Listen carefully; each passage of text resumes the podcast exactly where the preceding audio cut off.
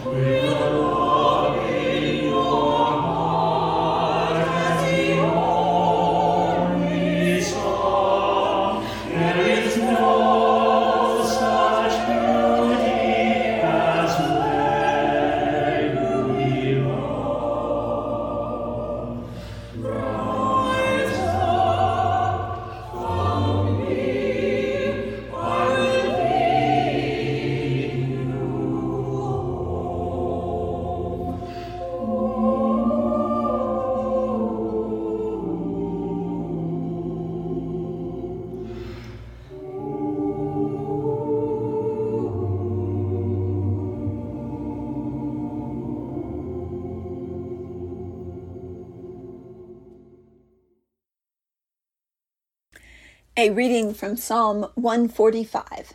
Let us listen for God's word to us this day. The Lord is gracious and merciful, slow to anger and abounding in steadfast love. The Lord is good to all, and God's compassion is over all that God has made. All your works shall give thanks to you, O Lord, and all your faithful shall bless you. They shall speak of the glory of your kingdom and tell of your power, to make known to all people your mighty deeds and the glorious splendor of your kingdom. Your kingdom is an everlasting kingdom, and your dominion endures throughout all generations. Lord, you are faithful in all your words and gracious in all your deeds. The Lord upholds all who are falling and raises up all who are bowed down. As you just heard, the psalmist refers to God as our King, a King who is gracious and merciful to all people.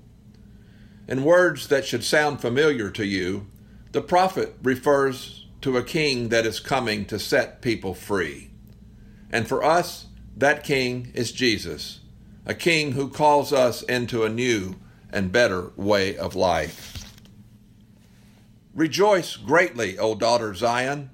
Shout aloud, O daughter Jerusalem. For lo, your king comes to you triumphant and victorious is he, humble and riding on a donkey, on a colt, the foal of a donkey. He will cut off the chariot from Ephraim, and the war horse from Jerusalem, and the battle bow shall be cut off, and he shall command peace to the nations. His dominion shall be from sea to sea, and from the river to the ends of the earth. As for you also, because of the blood of my covenant with you, I will set your prisoners free from the waterless pit. So return to your stronghold, O prisoners of hope. For today I declare I will restore to you double. The Word of God for the people of God. Thanks be to God. Throughout most of my childhood education, every school day started with the same ritual. My classmates and I would stand, face the flag, place our right hands over our hearts, and recite the following words I pledge allegiance to the flag of the United States of America and to the republic for which it stands, one nation, under God, indivisible, with liberty and justice for all. I don't recall being taught anything about the pledge, who wrote it and why, or more importantly, what it meant. If that was your experience as well, it might surprise you to learn that it was written in 1892 by Francis Bellamy, the son of a Baptist minister and self described Christian socialist. He wrote it for a magazine called Youth Companion as part of a concerted effort to promote and celebrate Discovery Day, or what would later be called Columbus Day. In its original form, there was no mention of the United States of America, only my flag and the republic for which it stands, since Bellamy thought that other countries might want to use it as well. The reference to the United States was added in 1923 to distinguish America from other countries and to address its growing anxiety about the flood of new immigrants. It soon became a loyalty test for a person's patriotism, prompting a considerable amount of resistance, especially among the religious minded people. Nevertheless, it was officially adopted by Congress in 1942 and expanded to include the words under God in 1954, in part as a response to the threat of communism. As I said, I don't recall being taught any of that information. In the aftermath of World War II, the important thing, it seemed, was to unite Americans over and against other countries, especially communist countries. As a young person, reciting the Pledge of Allegiance seemed rather innocuous. But now, as an older person, certain words stick in my throat. One nation, under God, indivisible, and with liberty and justice for all. There has long been a disconnect between the lofty rhetoric of the Pledge of Allegiance and before that the Declaration of Independence and the persistent inequalities among our nation's citizens. To quote an editorial in Thursday's edition of the New York Times, millions of Americans, especially black and Hispanic Americans, lack the securities that make freedom meaningful. With all the political and religious vitriol these days, with all the different responses to the pandemic, with all the racial disparities being exposed, it is hard to think of America as being one indivisible nation. And while most Americans claim to believe in God, it is increasingly difficult to see evidence of that belief. And in a time when increasing numbers of people seem determined to round up and lock up, or worse, beat up and even kill people of color, it is painfully clear that liberty and justice is not for all people. So, on this weekend, when we and others will be flying the American flag and celebrating Independence Day, let us pause to reconsider our pledge. As Americans, let us ask ourselves if we really believe in the words we have been taught to recite. And if so, let us ask what we're doing to breathe life into those words. And as people of faith, let us ask ourselves if we really believe in God and in the Word made flesh. And if so, let us also ask what we are doing to breathe life into God's Word. In Psalm 145, the writer underscores the sweeping nature of God's new rule by using the word all 17 times in just 21 verses. In the few verses we read today, he writes, The Lord is good to all, and the Lord's compassion is over all. The Lord is faithful in all the Lord's words, and gracious in all the Lord's deeds. The Lord upholds all who are falling, and raises up all who are bowed down. Friends, if we truly believe this is the Word of God for the people of God, then it follows that we should be good to all, that we should show compassion to all, that we should be faithful in all our words and deeds, and uphold all who are falling, and raise up all who are bowed down. As one scholar points out, this psalm leads us to reflect again on the character of one whose kingdom endures throughout all generations. And to confess that God is king is to believe in God's preferential concern for the poor and the vulnerable, for all of them. And the image is striking. The one who has all the power willingly expends it upon those who have none. Friends, if we believe this is true of God, then it follows that we, as children of God, should also show concern for the poor and the vulnerable, for all of them, regardless of color, creed, or class. As followers of Jesus Christ, we practice another ritual every Sunday as we recite these words Thy kingdom come, thy will be done, on earth as it is in heaven.